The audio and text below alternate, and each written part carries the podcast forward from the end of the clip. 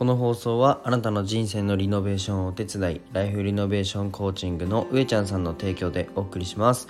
えー、上ちゃんさんいつもありがとうございます。おはようございます。絵描いたりラジオやったり SNS の運用代行やったり看護師やったりしてるひじりです。今日のテーマは人生をスマホに握られすぎだよねというテーマで話していこうと思います。えっと1.2倍速で聞くといい感じに聞きます。えっと早速本題に入るんですけどまあ今日はねえっとなんかうん、人によってはくだらないなって思う内容かもしれないんですけど、まあ、自分のね活動や自分の人生の主導権がかなりスマホに握られちゃってるなっていう風な内容で話したいなというふうに思います。えっと昨日のちょっと予定から話していきたいんですけど昨日の僕の予定は、まあ、夜勤明けで、えっと、その後絵描いてまあ、1件電話した後に、まあ、SNS の運用代行をして、えー、夜は22時にスイーツ屋さんのオグさんとお話をする予定でした。ですがねドタキャンならぬ連絡すらつかないというチンプレーを僕がやってしまいました。本当に申し訳ないです。で原因はズバリねスマホなんですけど、うん、スマホの故障なんですけど、えっと、20時にスマホでね資料を僕作ってたんですよ。うんと、請求書とあとは、えー、企画書と,、うんと、PDF の、えっと、業務委託の資料を作ってたんですけど、まあ、その時からなんかおかしいなと思ってたんですけどなんかむっちゃカクカクするんですよ。もうカクカクしてなんか途中ちょっと電源落ちちゃうみたいなうん、で僕別に充電器挿しながらやってたんででついにね電源を挿しても反応しなくなったんですよね。9, 9時前ぐらいに。10 20時8時の夜の8時のえー、っと8時40分ぐらいかなそんぐらいに。で9時までねソフトバンクがやってるってのことだったのでもうギリギリソフトバンクに入ってもう直してくださいと言って直してもらったっていうか新しくしてもらったんですけどでね本当にスマホがやばい状況だったらしくてあのデータの移行がむなんかその場でやるのは難しいよってなってなんか w i f i で、うんと、自分のデータを更新し続けてたので、まあ、家に帰ってやってみましょうってう話になってやってみたら大丈夫だったんですけどめちゃくちゃ時間かかったんですよね。っていうのもあのデータが膨大すぎて一個一個ロードしなきゃいけないのがもうめちゃくちゃ長くてくっそ長いんですよ。で本当にねさっき終わったんですよね。今から1時間前の朝の7時ぐらいに終わってもうオグさんを待たせてるといういうかドタキャンしてしまったことで頭いっぱいでずっと時間過ぎててえっと本当にごめんなさい。もう本当にごめんなさい。もう僕が200%悪いです。僕がなんかそのスマホの故障とかすらもうなんだろうな。ダメじゃないですか。だって壊れたらっていうのを予測しなきゃなと思ったのがなんか機械なんでいつ壊れるか分かんないじゃないですか。なので、えっと、僕これからスマホ2個持ちにしようと思って1個がダメでももう1個で連絡つくようにしたいなというふうに思いましたね。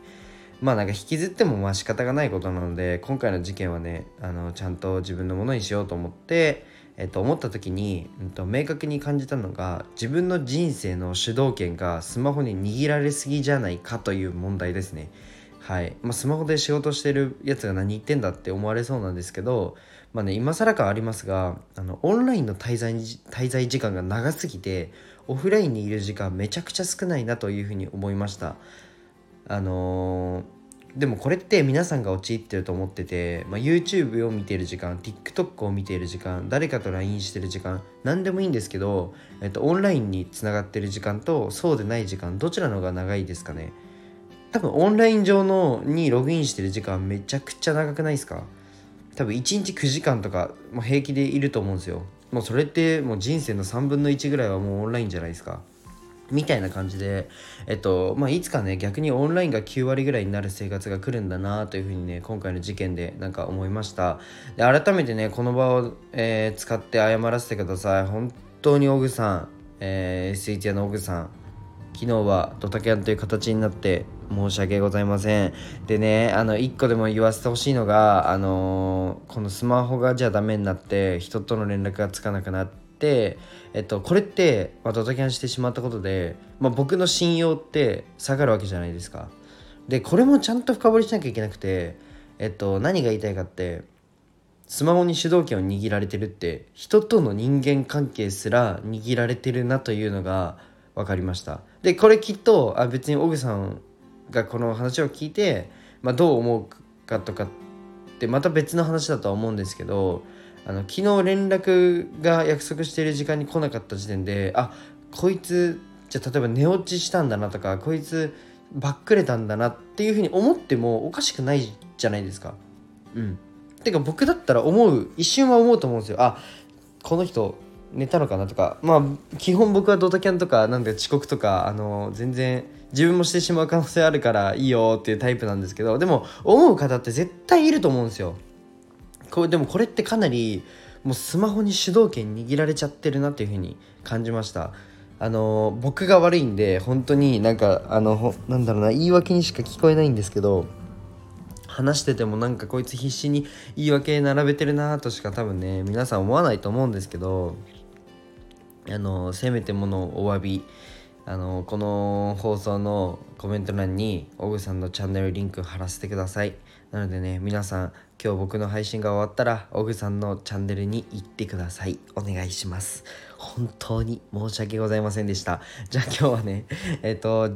でも今日の話僕かなりね重要だなというふうに思ってて皆さんもね一度振り返ってみてください。人間関係すら主導権をねスマホに握られちゃってる可能性があるよというねテーマで話してはい話しました。ごめんなさい。噛みますね今日。今日噛んじゃいますね。なんか多分ドキドキしてるんですよ。ごめんなさいっていう気持ちで。じゃあ今日はこの辺で終わりたいと思います。じゃあバイバイ。